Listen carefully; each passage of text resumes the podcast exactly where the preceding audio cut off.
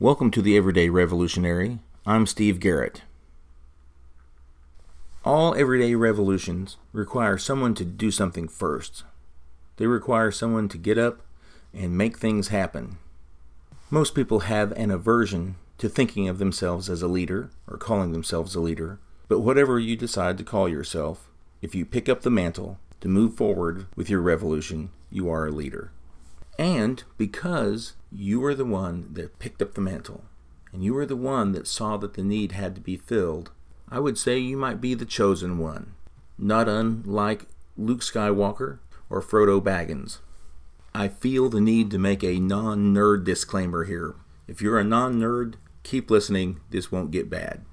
Some may compare you to a Jedi warrior or a hobbit or you might use the terminology I discussed in one of my earlier podcasts that my Aunt Bobby used. If it's going to be, it's up to me. Many everyday revolutionaries don't think of themselves in terms like that. They don't believe themselves to be so audacious as to believe that they are a leader. They don't think that they're the rough and tumble kind that many times that leaders are represented as. Leaders can be quiet. Leaders get things done leaders do have responsibility, whether it's given to them or they take it upon themselves.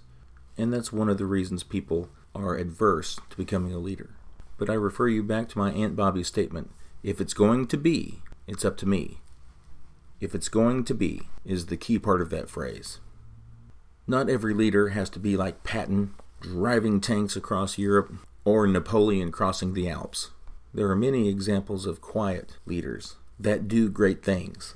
These are the kind of leaders that are all about the work, about the destination, about getting to the point where they want to be.